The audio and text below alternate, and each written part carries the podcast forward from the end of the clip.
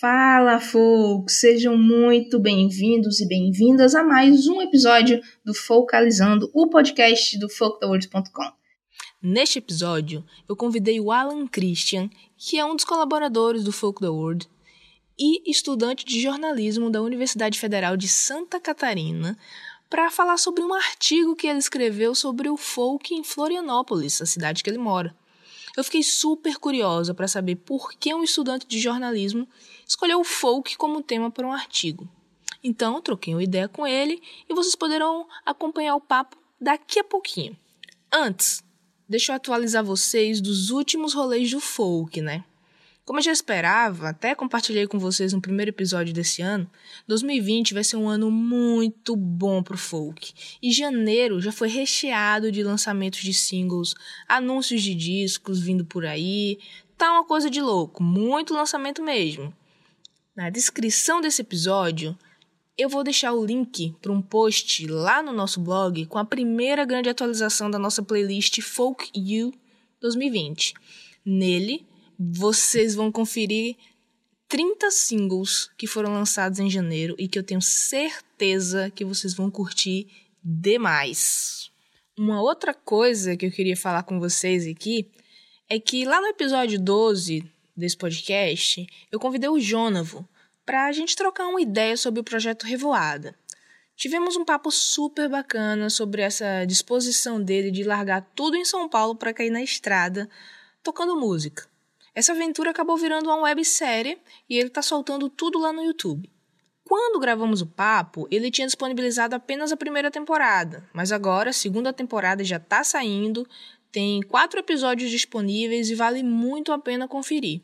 Não só para sacar essa ousadia do Jonavo, como também para conhecer mais sobre os lugares por onde ele está passando, as pessoas com as quais ele tem encontrado nessa jornada.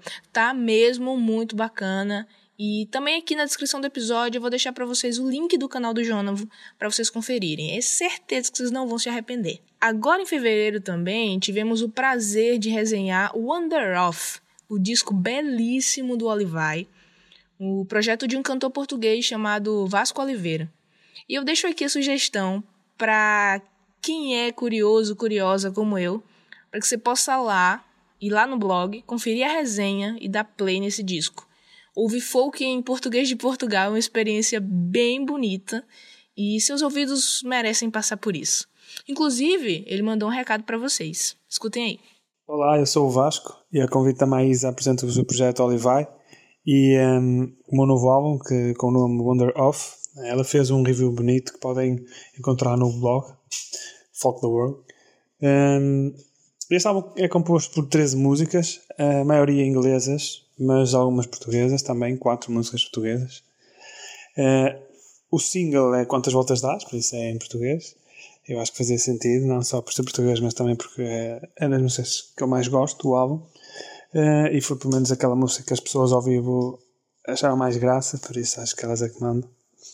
Uh, este álbum foi, foi sendo gravado ao, ao, longo de 2019, mas o processo de composição e escrita foi, em, foi nos finais de 2018, começou. Não usei grande ciência a fazer as músicas, era principalmente com base naquilo que eu, que eu sentia e naquilo que queria dizer nos momentos melhores e piores, vamos dizer assim. Eu acho que é um álbum bastante emotivo à custa disso. Acho que se consegue sentir aquilo que eu, que eu quero transmitir um, para pessoas que estejam assim numa fase em que, que precisem de parar para pensar, uh, para recomeçar algo de novo, para, para ponderar um bocado sobre as coisas boas e coisas más. Penso que poderá ser um ponto de partida. Uh, podem encontrar este álbum uh, nas plataformas digitais, que agora há, há muitas por aí, e talvez aqui o Spotify e o Apple Music sejam as mais fortes. mas tem, também tem no YouTube. Podem contactar-me a partir de, do Instagram e Facebook por isso, arroba Olivine Music. Um, pronto, espero ouvir eh, notícias vossas e obrigado.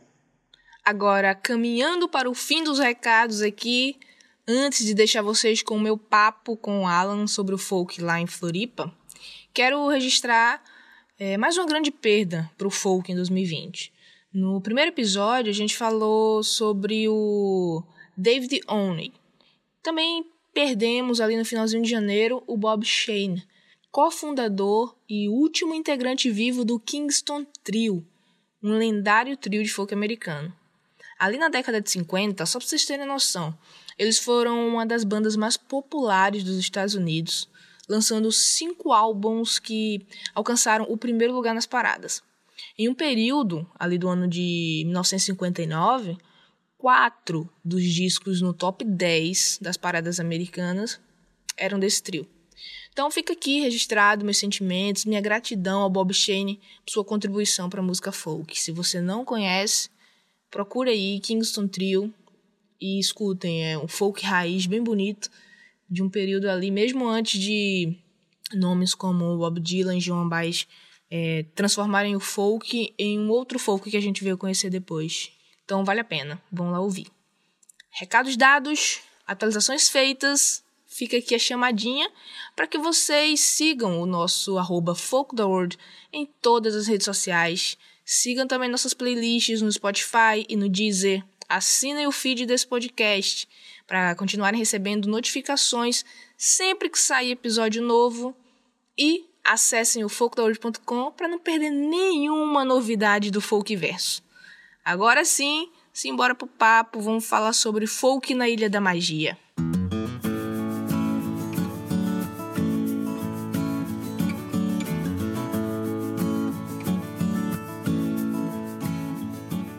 Então, vamos lá, Alan. Antes de a gente mergulhar aí no assunto, se apresenta para os nossos ouvintes. Quem é você? De onde você vem? O que é que você faz? Conta aí um pouquinho. Bom, então, é... meu nome é Alan, sou estudante de jornalismo aqui da Universidade Federal de, de Santa Catarina. Eu não sou natural daqui de Florianópolis, né? Eu moro aqui dois anos agora. Já havia morado três anos no passado, mas agora voltei, agora estou dois anos. É, eu sou gaúcho, né, ali da região da Grande Porto Alegre. E assim como milhares de gaúchos acabam migrando para Santa Catarina, eu fui um deles. É, o interesse por folk, ele veio muito por conta... Porque eu, Florianópolis, comparado a outras capitais, é uma capital pequena, assim, né? E muito... Eu, é, é, eu posso perceber isso muito por conta desse olhar de turista, né? Como eu não sou daqui, aquele olhar de fora, a gente percebe certas coisas, aí eu fiquei pensando, nossa, mas será que realmente tem cantor folk aqui e tudo mais? Aí foi se começou essa curiosidade para querer entrar nesse assunto e pesquisar sobre folk e produzir uma reportagem, né? Porque eu sempre fui do jornalismo cultural, falar sobre música, cinema, e aí começou essa aventura aí. E, e, e, por que folk, assim? Porque de todos os estilos musicais que existem no Brasil, que é um país totalmente rico em cultura, em música, por que folk? É um estilo que você já consumia, já gostava? tinha interesse ou foi uma coisa que você foi percebendo assim, tipo, aqui tem um pessoal que toca isso. Eu quero saber um pouco mais, me aprofundar um pouco mais. Como é, como é que foi a tua escolha pelo folk? Uhum. É, primeiro de tudo, é assim, eu sempre curti, procurei gêneros alternativos de músicas e que eu me identificava e que eu não conhecia muita gente pessoalmente que gostava, né?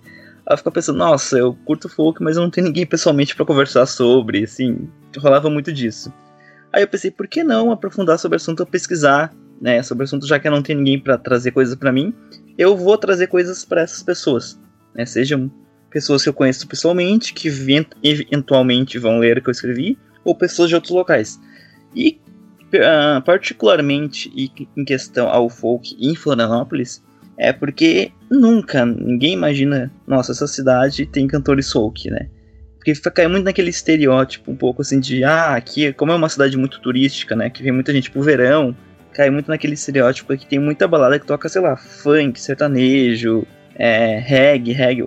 A questão do reggae é muito ligado com a ilha, né, por conta de ser uma ilha ter praias paradisíacas, paradisíacas e tudo mais. E o folk nunca foi a cara de Florianópolis, exatamente por isso que eu escolhi. Será que tem folk que... Vamos falar sobre o folk, é um gênero que ninguém que visitaria Florianópolis pensaria que existiria folk nessa ilha, né? Então foi exatamente por isso que eu decidi explorar esse assunto que não tem nada a ver com a identidade de Florianópolis, né? Para quem é de fora. É, até porque você falando aí, eu fui relacionando aqui. Esses outros estilos têm uma coisa mais feliz. O folk nem sempre é relacionado à felicidade, né? Ou ele tá ali protestando, ou ele ali tá sofrendo por, porque alguma coisa ruim aconteceu, um relacionamento acabou. E realmente, meio não dá para relacionar muito folk a, a Floripa, né? É Ilha da Magia, Sim, que as pessoas chamam, né? Isso, é Ilha da Magia por conta de uma. que é uma referência e o Franklin Cascais, que é um, que é um historiador e de- do folclore que é bem forte aqui na ilha, né? Que ele criou várias histórias de lobisomem, enfim, seres fantásticos. E aí, em homenagem a ele, se criou esse nome, a Ilha da Magia, né? Então, um Love Monsters também co- combinava um pouco, né? É, exatamente, boa, boa. Com a, com a viagem, da, as coisas mais fantásticas e tal. E me diz uma coisa, quando você começou a pesquisar isso aí, você já já tava com alguns nomes em vista, assim, alguns músicos que você já vinha tocando ou não? Tu começou a pesquisa do zero, assim, não conheço ninguém fazendo folk aqui, mas eu vou achar. É, antes de começar a ideia de produzir essa reportagem, eu pessoalmente só conhecia o Noas, né? Que ele Uhum. já é conhecido, até inclusive internacionalmente aí. É uma banda que eu já conhecia há um tempo. Eu pensei, além dele, provavelmente tem outros, outros cantores, né? Artistas, enfim.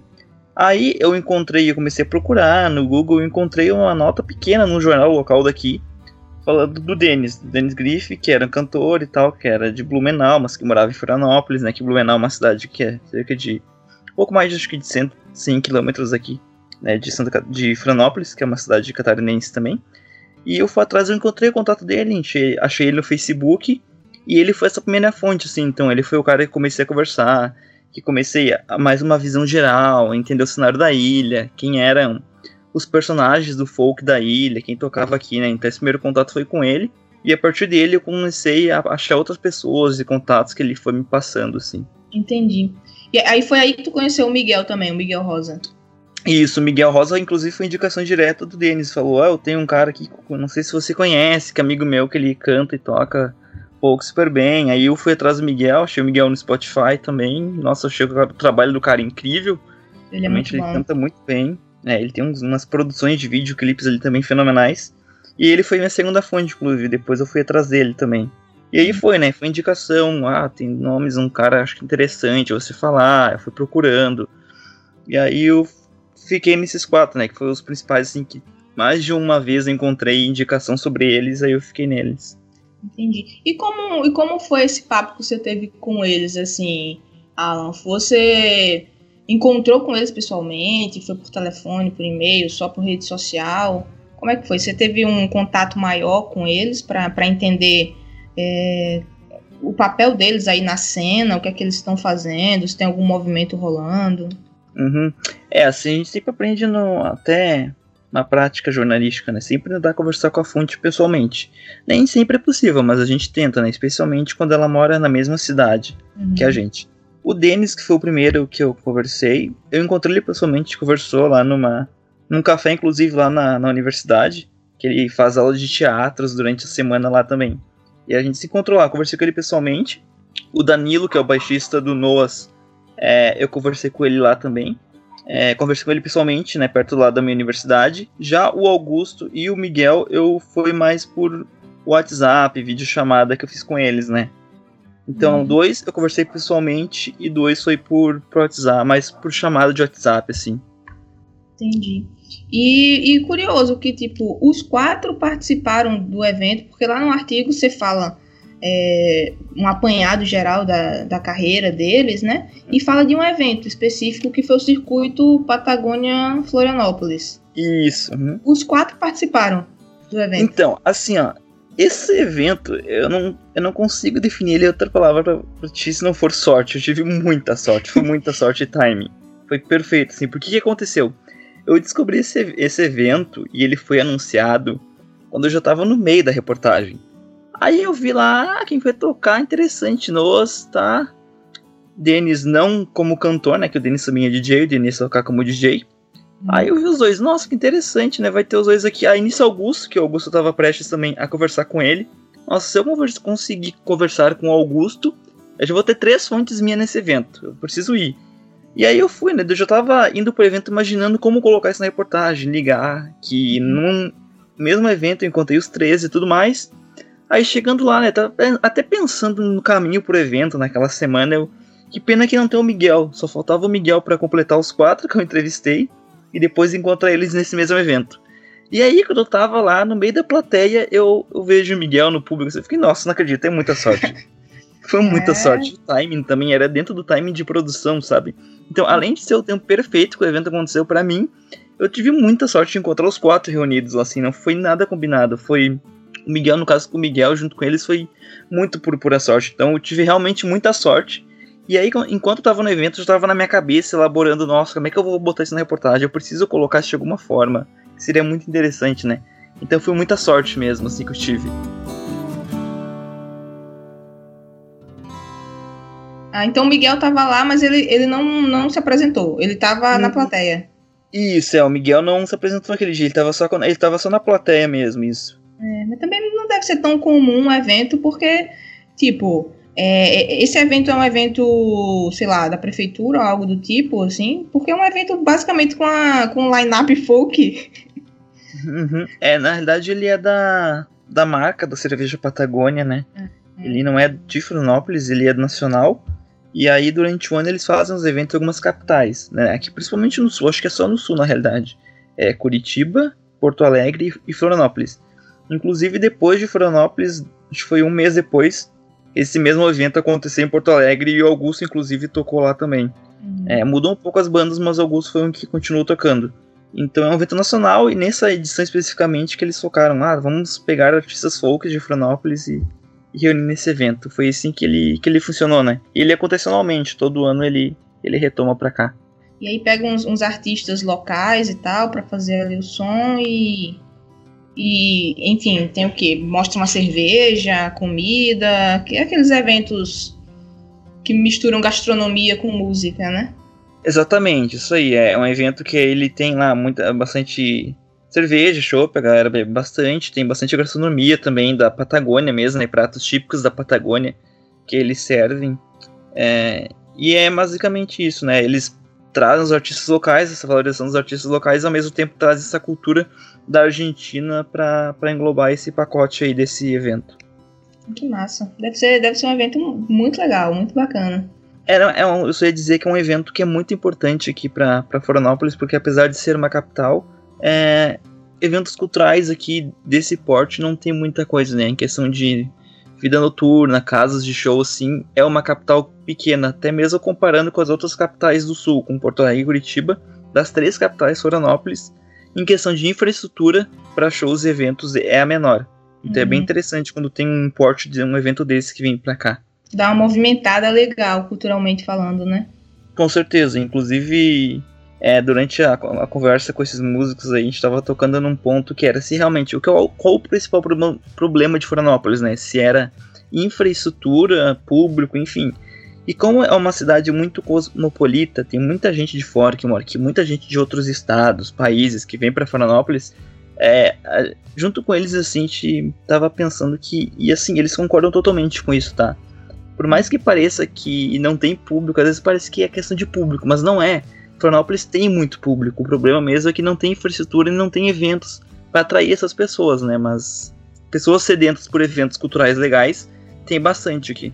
O problema é, a, estrutura- a infraestrutura mesmo, né? E eu, eu acho que em todo lugar, assim, tem muita gente ainda. O Brasil é gigante, né? E tem muita coisa legal acontecendo, só que parece que a gente só consegue ver o mainstream, sabe? Só grandes festivais, só grandes coisas acontecendo ali naquele eixo Rio-São Paulo. E, só que não, tem muita coisa rolando. Como esse- esses pequenos grupos de artistas independentes se juntando e fazendo algumas coisas assim. E aí parece que tá faltando a atenção, não sei se do poder público ou, ou até da, da rede privada mesmo, para investir um pouco nesses pequenos eventos que movimentam muito e enriquecem muito culturalmente falando. E aí eu sinto Ah. muita falta disso, assim, também. Eu, eu venho do Nordeste, eu sou de Pernambuco. Pernambuco já é um, um- estado mais agitado ali, é, é, nessa, nessa questão de cultura, mas eu morei muito tempo na Paraíba. E lá também, assim, sofre um pouco disso, sabe? De, de Uhum. infraestrutura para essas coisas e tal. Você fa- falando aí que no sul, Florianópolis é, parece a menos favorecida. Em João Pessoa eu tava ali entre Recife, Natal, Fortaleza, que são cidades muito maiores, recebendo muito mais coisas, e João Pessoa ficava apagada. Mas tem muito artista legal lá que, tipo, não, não tinha onde tocar. Se eles não se juntassem com outros artistas, nada acontecia, entendeu? Então acaba que os artistas têm que se juntar mesmo para poder fazer alguma, alguma coisa. Então acho que é daí que, que surgem esses, esses movimentos, assim. Um indica o outro, chama o outro, aí fica todo mundo amigo e, e faz a cena acontecer. Com certeza, com certeza, é, né? Tem que ter um movimento também deles ali se ajudando e se, enquanto mais se ajudarem e reconhecerem o outro, né, prestigiar o trabalho do outro, como foi o caso que o Miguel estava fazendo lá nesse evento Patagônia, é, isso com certeza ajuda a fortalecer e rede de contatos, né? E Florianópolis realmente ela é uma capital que até pegando show internacional, né? De não só folk, mas bandas no gerais. Tem muita banda que vem fazer turnê no sul, passa bastante por Porto Alegre, Curitiba também. Mas Florianópolis sempre passa reto, assim, é muito raro ter algum show internacional, porque realmente é muito raro mesmo. Ô Alan, e, e batendo esse papo com, com os músicos, é, como é que você enxerga a cena folk, a cena independente aí? Eles te falaram alguma, alguma coisa sobre as dificuldades que eles têm para conseguir fazer show ou para conseguir, pelo menos ap apresentações em bares, em que aí não tem casa de show grande, né? Não, é, realmente casa de show grande não tem nenhuma, não. Mas tá sempre rolando uma coisinha ou outra em alguma casinha, sei lá, casa de evento, algum bar. Eles te falaram um pouco sobre como é isso, da, de como eles conseguem fazer dinheiro mesmo, assim. Vender, não sei se eles têm material físico ou só no Spotify e essas coisas. E, e fazer show mesmo, se apresentar para o público. Como é que tá essa cena? Eles te falaram um pouco sobre dificuldades, sobre as realizações que eles já conseguiram por aí. Uhum. É, uma coisa legal também dessa, dessa pesquisa que eu fiz e conversando com eles sobre esse ponto é que de para cada um assim mudava um pouco, né? No caso do Denis, ele estava com dificuldade atualmente de conseguir se apresentar aqui. Já fazia um tempo que ele não estava tendo apresentação, né? Aí no caso dele, ele tem outra fonte de renda, né? Que ele também é funcionário público. É, no caso do Augusto, Augusto praticamente ali, agora agosto, ele teve shows quase todo dia, né? Claro, no caso dele é que ele também toca muito cover, né? E as pessoas, muito por conta do cover, também chamam ele, ele toca em eventos privados, ele atribui isso a muitos contatos que ele tem. O Nós é um caso também que de sucesso, tem, dá pra dizer que é de sucesso, né? Que eles tocam bastante, é, são bem reconhecidos, só que uma coisa bem interessante do Nós é, no caso mais especificamente, é que o Danilo me falou que eles fazem mais shows fora de Florianópolis do que aqui, sabe? Sim. Eles são reconhecidos, mas são artistas que às vezes são reconhecidos mais fora daqui do que pelo público da própria cidade. O, no caso do Miguel também é outro, que de vez em quando ele faz shows. Há um tempo atrás agora ele fez um show numa casa noturna aqui até, deu, deu um público lá. Mas, e assim, né, depende de cada um. Alguns estão acessando na carreira, outros são um pouco mais estagnados, ali um pouco mais de dificuldades. Mas no geral, ligando os quatro, acho que o ponto em comum é essa curiosidade de que os quatro assim, me comentaram sobre isso, de que parece que o trabalho deles é mais reconhecido fora do que em Florianópolis. E uma coisa que você falou aí que eu fico pensando essa questão do cover, né? Curioso como as pessoas ainda são muito fechadas para conhecer música autoral. Sempre preferem alguém que está cantando a música de outra pessoa fazendo a versão folk. Que eu vejo que tem muita banda que começa assim. Às vezes a, galera quer mostrar suas músicas autorais, mas o público ainda não, não tá aberto. Quer ficar ouvindo versões folk, porque versões folk são legais, sabe? Sim, é, o Augusto ele, ele até comentou isso aqui, né? Que ah, os caras pedem para ele tocar mais cover e tudo mais. Ele, ok, vou tocar. Pedem, né? Mas eu fico pensando também, eu, tenho, eu fico pensando sobre isso, porque, nossa, se o cara canta bem cantando cover, qual o problema de ele cantar autoral também, sabe? Com certeza isso é um baita trabalho. Que às vezes é. parece que não é valorizado, né? Simplesmente porque a letra de outra pessoa, nossa, essa música realmente eu quero ouvir, essa dele autoral não me interessa muito. É, é complicado. Eu acho que isso é uma coisa cultural, assim, no, no Brasil, sabe? Acho que a gente se acostumou muito com ir para barzinho e tá tocando cover. E aí a gente pedir música e não sei o quê. E, e não valorizar tanto o autoral. Parece que a gente se prendeu a, ao mainstream ali, grandes artistas. Se Se a gente vai no barzinho, tem alguém tocando, a gente já vai lá e pede, toca Raul, toca Legião. Ficou naquele clichêzão.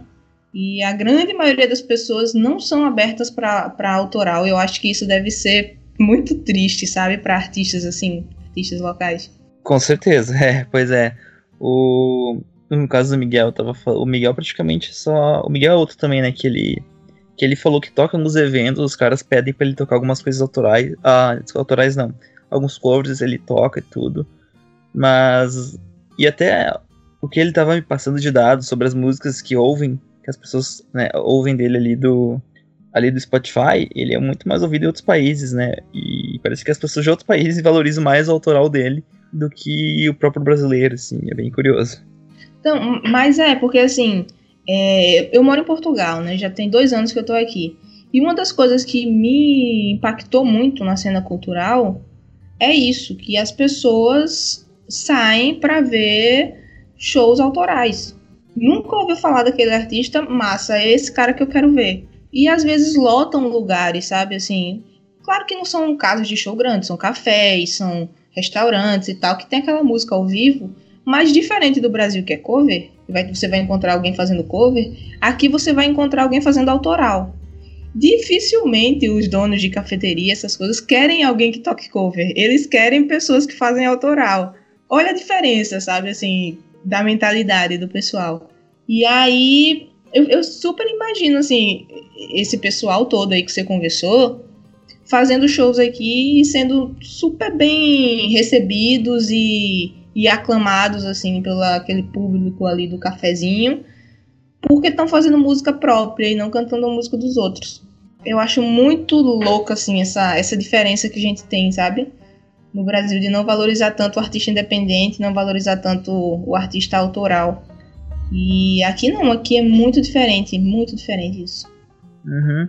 É, eu não sei, às vezes me parece que no caso do Brasil é algo relacionado também à questão dessa do colonialismo, né, de que ó, o que é de fora é melhor do que do que é o que é produzido aqui. Isso a gente vê que não se aplica também só à música, o, o próprio cinema brasileiro também agora, Sim. inclusive tá tá ganhando holofote em Cannes e tudo mais, continua sendo, ah, não, cinema brasileiro, não, tô muito afim, não vou no cinema para assistir um filme brasileiro, eu posso baixar, sabe? É, pois é, não valoriza, né? É, até na música clássica, o Vila Lobos, né, que é um cara que é super reconhecido lá fora, estudado e tudo, até às vezes até menos que dentro do Brasil. Uhum. É verdade. A gente tem isso de não, sei lá, não reconhecer muito os nossos talentos, a nossa cultura. Aquela síndrome de vira-lata, né?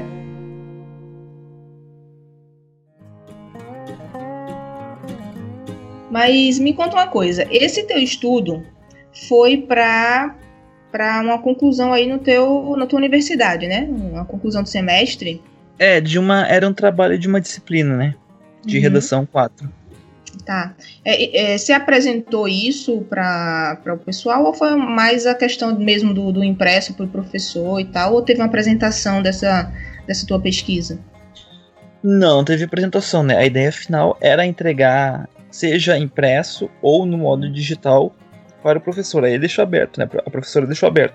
Ah, vocês podem escrever se essa reportagem me entregar impresso ou digital.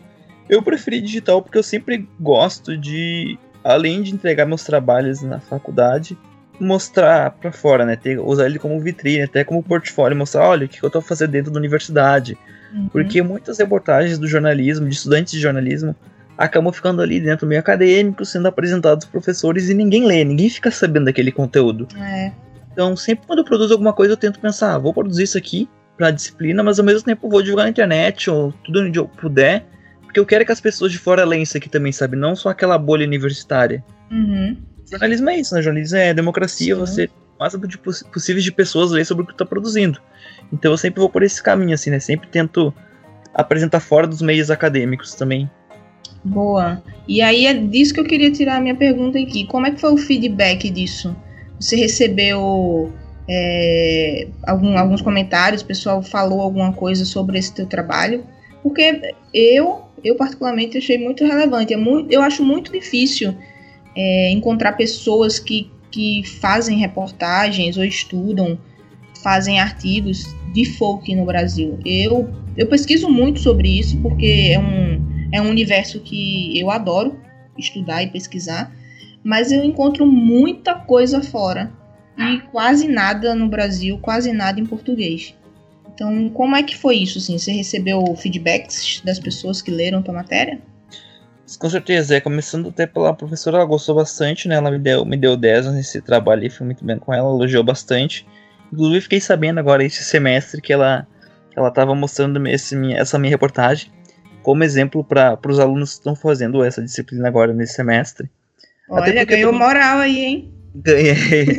é que eu também eu também uso, gosto bastante de usar, que, e dá para perceber isso bem no meu texto, gosto bastante de usar recursos literários mesmo, né, do, da literatura no texto jornalístico.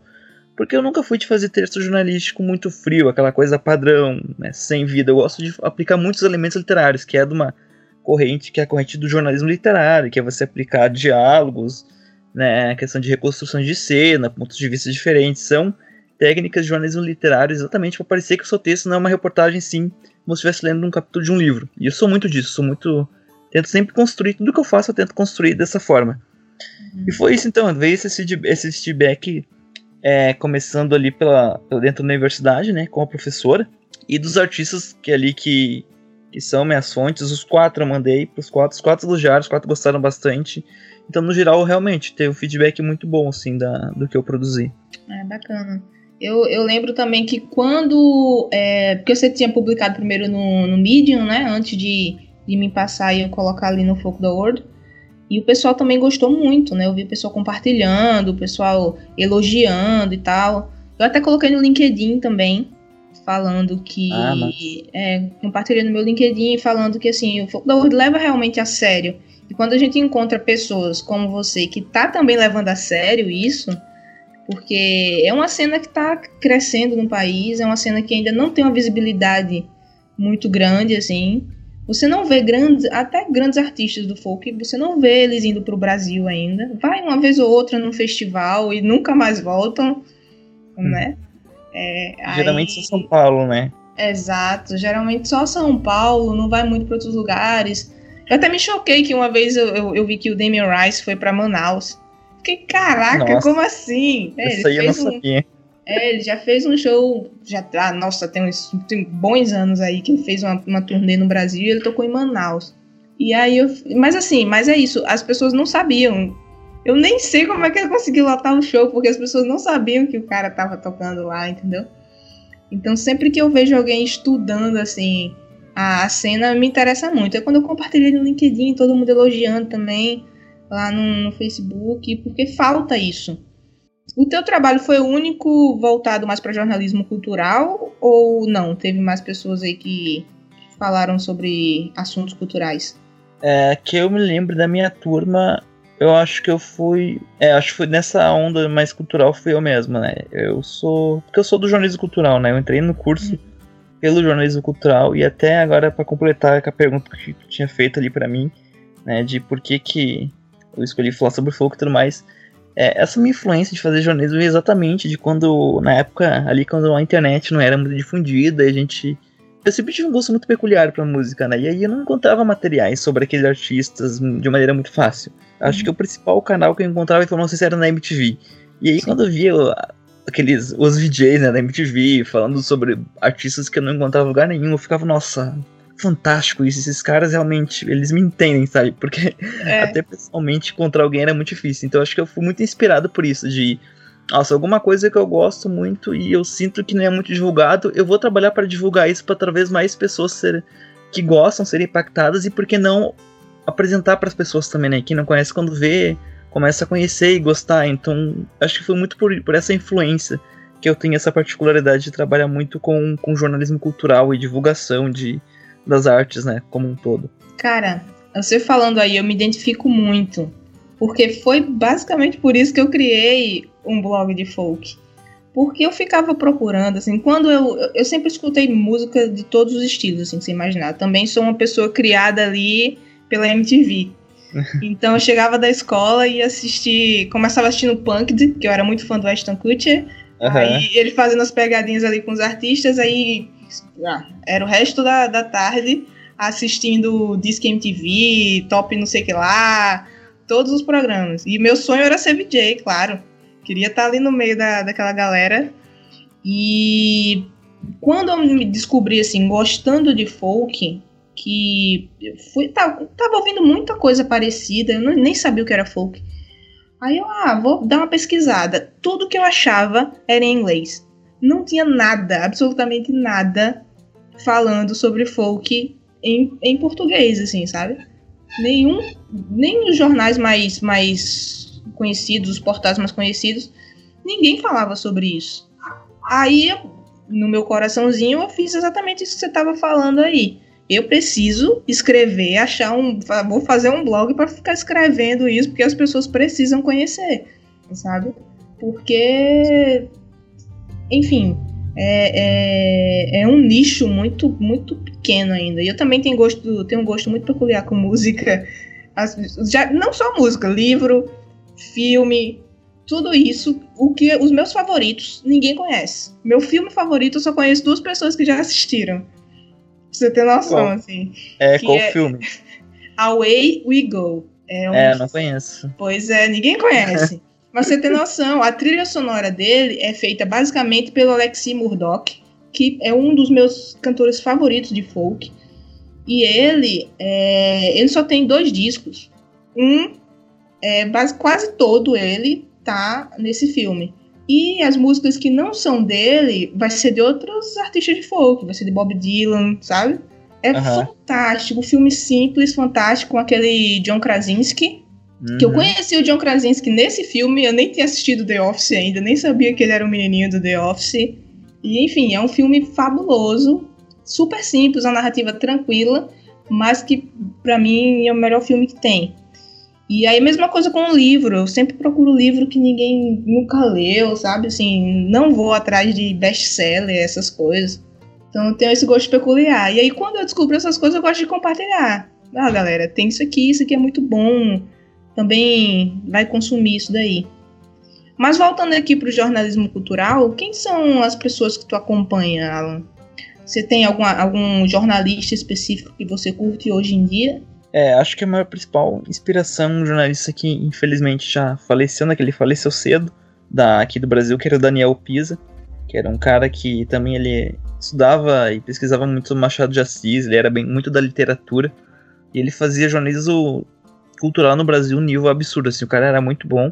Ele faleceu já faz alguns anos, inclusive ali no meio acadêmico tem um livro que se chama Jornalismo Cultural, que foi ele, né, quem escreveu. E atualmente, assim, um cara que eu gosto bastante é o Arthur Veríssimo, que ele escreveu para a revista Trip. Acho que agora eu não tenho 100% de certeza, mas acho que agora ele não está mais, inclusive, escrevendo para Trip. Mas ele tem um blog no UOL, que é o blog dele, o blog do, acho que é Arthur Veríssimo, o, o endereço. E esse cara, ele, ele faz basicamente, ele vai em vários lugares do mundo, cidades, né? Até no Brasil mesmo ele vai em algumas cidades peculiares e tal, e ele pratica o que é chamado de jornalismo gonzo, né? Que esse jornalismo gonzo é um jornalismo que ele é narrado e contado em primeira pessoa, que é mais ou menos ali como eu fiz no meu terceiro capítulo ali, né, da, da reportagem, do, como eu presenciei o evento, é basicamente ali aquilo que ele faz. Ele vai nos lugares, ele vivencia aquilo e traz aquela, aquela perspectiva em primeira pessoa, como se tivesse ele realmente experimentando aquilo, né? Ah, eu vou num festival de música, como eu vou cobrir um festival de música? Eu não vou só conversar com as pessoas, eu vou no festival e vou curtir como um fã daquele festival e trazer essa experiência pro leitor. Então, ele é um cara que eu gosto muito por conta desse trabalho que ele faz.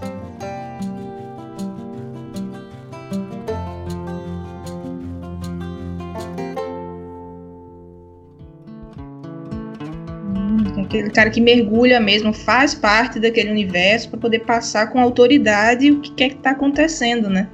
Exatamente, a questão da emoção muito, né? Que aí consegue trabalhar muito a questão da emoção, porque você também tá sentindo aquilo e não só perguntando para os outros, né? E isso uhum. gera um resultado bem legal. Isso é muito massa. E jornalismo gonzo, criado pelo, pelo fabuloso Hunter Thompson. Isso, sou muito fã, eu sou muito fã. Nossa, Medo e Delírio em Las Vegas é meu livro favorito. A propósito, assim. É muito ah, bom pô, eu tenho livro. ele. Eu tenho é. ele também. Pronto, é, pronto, esse livro ele já rodou muito, cara. Eu já emprestei muito o meu livro. Porque é um dos livros que eu digo, você precisa ler esse daqui. Você precisa ler porque é fantástico. Dele eu já li esse e o Diário de um Jornalista Bêbado, que é muito Sim, bom. isso eu já li também. aham. Muito bom. Isso eu peguei emprestado com um amigo. E, mas eu sei que tem outro que eu acho que é o Hells Angels, que eu ainda não li. Eu ainda não topei Isso. com esse livro. É, o Hells Angels, eu acho que. Acho que esse livro não tenho certeza, não sei se ele ganhou até, inclusive, tradução aqui pro Brasil, eu sei que o. só na versão em inglês mesmo, porque o Diário Jornalista e tudo mais, e o. Diário Jornalista Bêbado e o Medo de Las Vegas ganhou, né? Mas eu não tenho certeza se o Hell Angels ganhou tradução. De qualquer forma, ele realmente, dos três, ele é o mais difícil de ser encontrado por aí. É, pois é, eu ainda tô procurando, assim. Assim que eu encontrá-lo, certamente comprarei. Porque eu sou muito fã mesmo, assim, da narrativa do, do Thompson, apesar dele ser doido, né? Ter sido bem- doido, né? Já que ele já morreu. Ele, ele era muito bom no que fazia, cara. Muito bom. Muito bom. É altíssima referência literária pra mim, aquele cara. E, Alan, uma coisinha que eu tava lembrando aqui, voltando lá pro teu artigo, é, uma coisa que, que eu senti falta, e eu vi também que alguém até deu uma criticadazinha ali, que sentiu falta, é das mulheres, cara. Você não citou nenhuma mulher nesse artigo, mas você foi atrás depois pra tentar encontrar alguém? Então, o que aconteceu? Assim, durante a reportagem, quando eu iniciei ela, eu sempre quis trabalhar com mulheres também. Até tava pensando, tentar equilibrar, deixar duas fontes mulheres e duas fontes homens. O que aconteceu? Foi, foi começando a pesquisar, conversei inclusive com os próprios artistas ali. Eu lembro que eu perguntei tanto pro Denis quanto o Miguel: Ah, vocês têm fontes de cantoras mulheres pra me indicar aí? Eles ficavam pensando, trazer um nome ou outro. E às vezes eu ia pesquisar esse nome e era nome de mulheres que já não estavam mais na atividade, não estavam mais é, cantando. Aí, mas eu não queria trabalhar com isso, eu queria trabalhar com pessoas que estivessem realmente ativas, né, que estivessem tocando e mesmo apesar de dificuldades, que ainda estivessem produzindo música. É, então eu não consegui encontrar durante esse processo. Aí o que aconteceu? Ali quando eu já estava no processo de edição, eu já tinha entrevistado é, esses artistas, eu comecei a encontrar. Apareceu na minha timeline, inclusive, uma. No equívoco parece não sei como, mas apareceu na minha timeline uma artista que canta aqui, que ela é de uma banda. E eu fiquei, nossa, mas tem. Aí eu fui ver o, o deadline que eu tinha, mas faltava um, um pouco menos de duas semanas para me entregar minha reportagem. Eu já tinha as fontes. O que, que eu pensei? Eu tenho dois caminhos. Ou eu posso incluir ela, essa mulher, na minha reportagem. ah, só que eu não vou conseguir trabalhar ela quanto a apuração, eu não vou conseguir apurar o- ah, tanto quanto eu consegui apurar o dos meus outros entrevistados. Ou eu deixo de fora e em um segundo momento eu consigo fazer uma reportagem falando só sobre isso, só sobre mulheres de folk em Florianópolis. Eu pensei, vou deixar pro segundo caminho, até porque eu não estaria sendo, assim, sendo bem sincero, eu não estaria sendo honesto comigo mesmo se eu colocasse ela na reportagem de última hora, porque eu sei que eu não conseguiria fazer um trabalho tão legal de apuração quanto eu fiz com os outros personagens. Então eu acho que seria muito injusto, sabe? Eu, eu trabalhei, o tempo que eu trabalhei com eles e ali corrida nos últimos dias.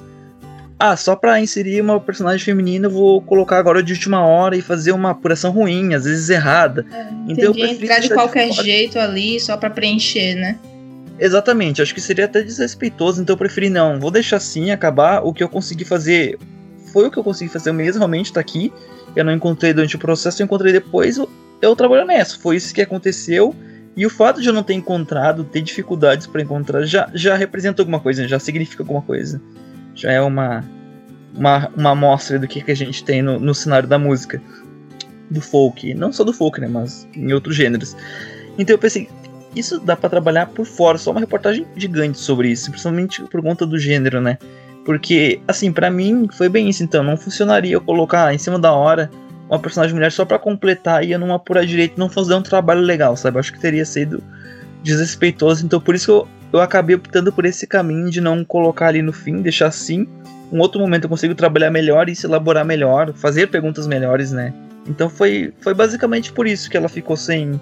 que minha reportagem ficou sem ah, entrevistadas é, femininas, né? mulheres ali da música e tudo mais. Foi basicamente por isso, questão de, de respeito em querer fazer algo com qualidade, né? entregar algo com Fazer bem qualidade. feito, né? Porque se não é pra entregar com qualidade bem feito, exatamente, eu prefiro nem fazer, né? Não entregar, porque eu não tô, vou estar sendo honesto comigo mesmo. Foi Uhum. mais por isso. Então a gente ainda pode esperar que saia aí uma matéria especial com mulheres do folk. Com certeza. É, esse semestre eu quero também aproveitar até para a faculdade também. Esse semestre eu não estou fazendo a outra disciplina que é redação 5, que é a última, né, que também é uma reportagem em texto e eu estou querendo fazer para essa, já agendando para essa, é, falar sobre mulheres do folk, né, que seria essa é a minha ideia para para minha próxima disciplina agora. Que tem realmente tem assunto para falar e aí vão entrar outras, a pauta vai ser um pouco diferente, vão entrar outras perguntas, então eu quero uhum. trabalhar bem isso.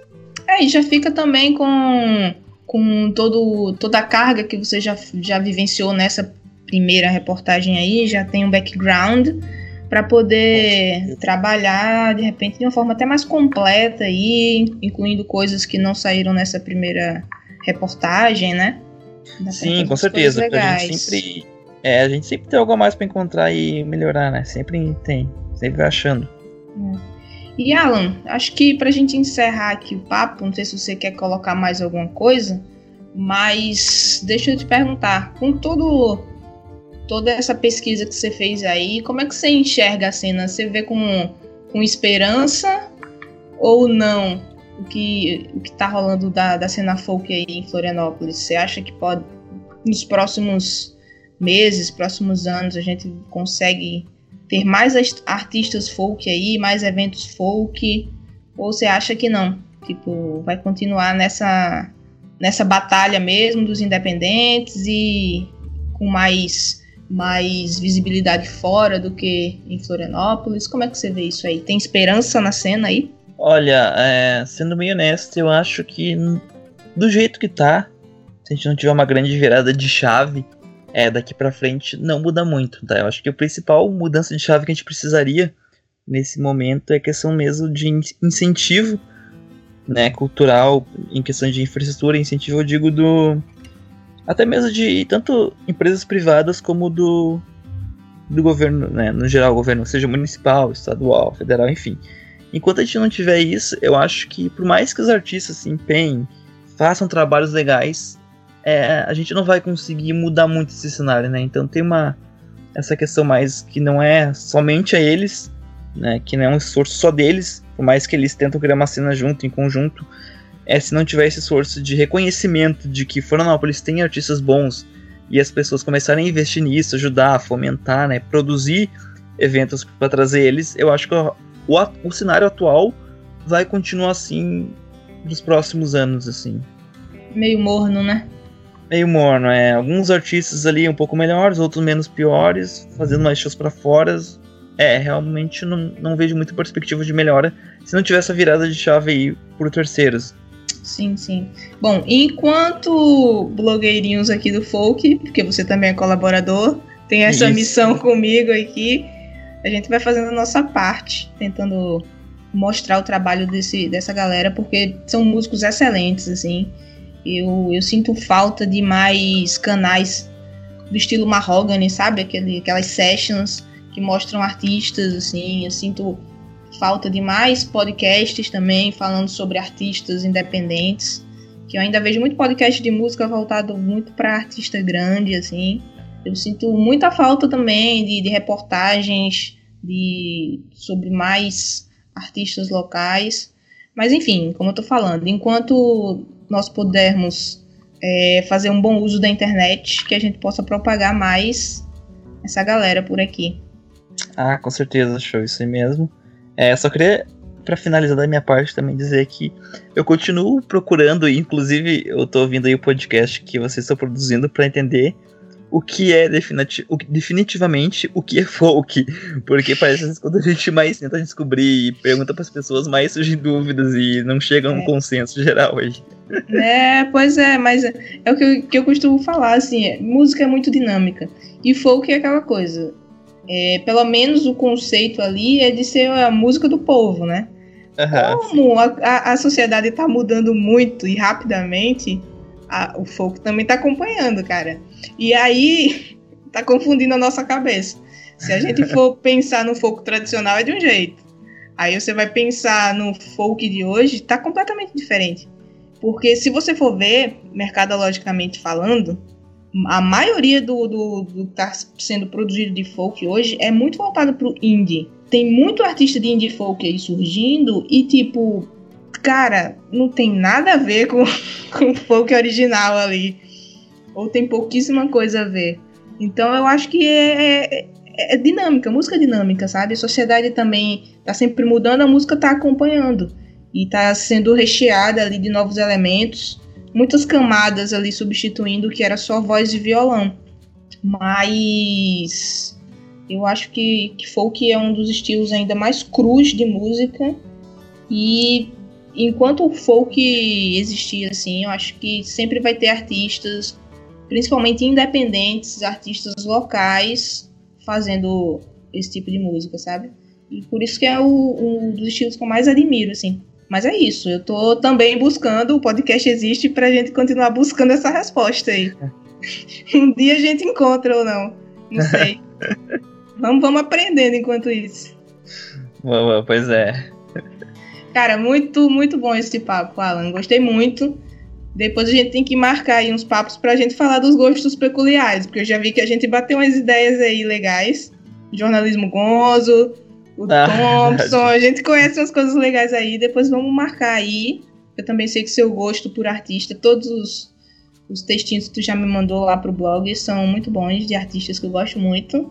Então depois a gente tem que marcar mais papo, hein? Beleza, pode deixar. É, inclusive, já fica a dica aí pra, pra ti também, se tu gosta do Hunter Thompson. Procura para esse jornalista, o Arthur Veríssimo, os textos deles, acho, acho que vai, tu vai gostar bastante, ele é bem legal. Inclusive, ele se inspira no, no Hunter Thompson também, o Arthur. Vê algumas coisas, ele faz umas experiências bem legais, assim, com, no Peru e tudo mais, assim. Leu, se, se tu ler os textos dele, tu vai achar umas coisas bem legais, tu vai se identificar bastante, assim, vai ver aquela veia Thompson nele também. Então eu vou, vou buscar. Você falou que ele tem um livro, né? Tem um livro. Isso, ele tem um livro, é. Eu, eu tenho um livro dele, inclusive. Na realidade, o livro dele é um. Ele tem dois livros, né? Um não li ainda, que é um, a, uma experiência que ele vai pra Índia, que ele é muito ligado com a Índia. E uhum. tem o outro que é o, o Gon, Gonzo, acho que é o nome do livro, só, só isso.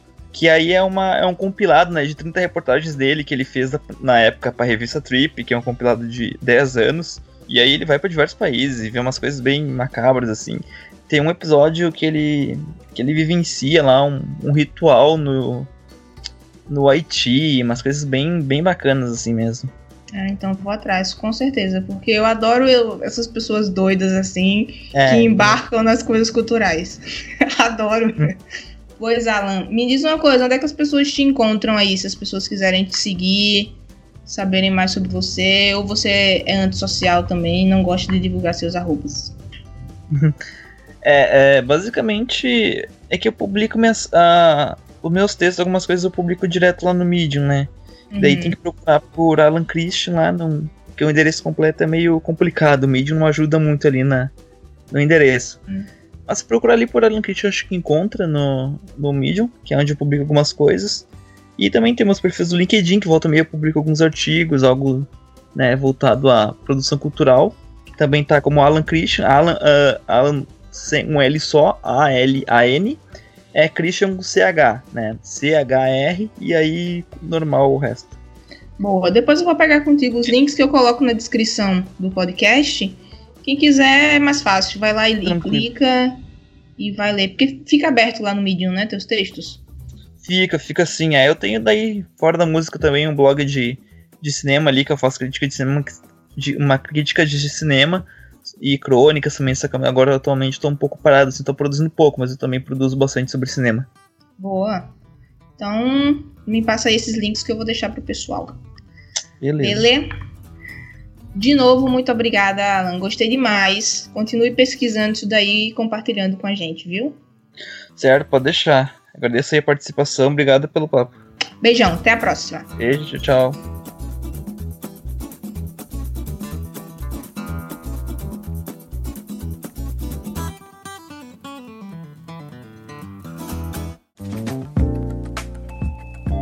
Este episódio é uma edição do podcast Nômade.com.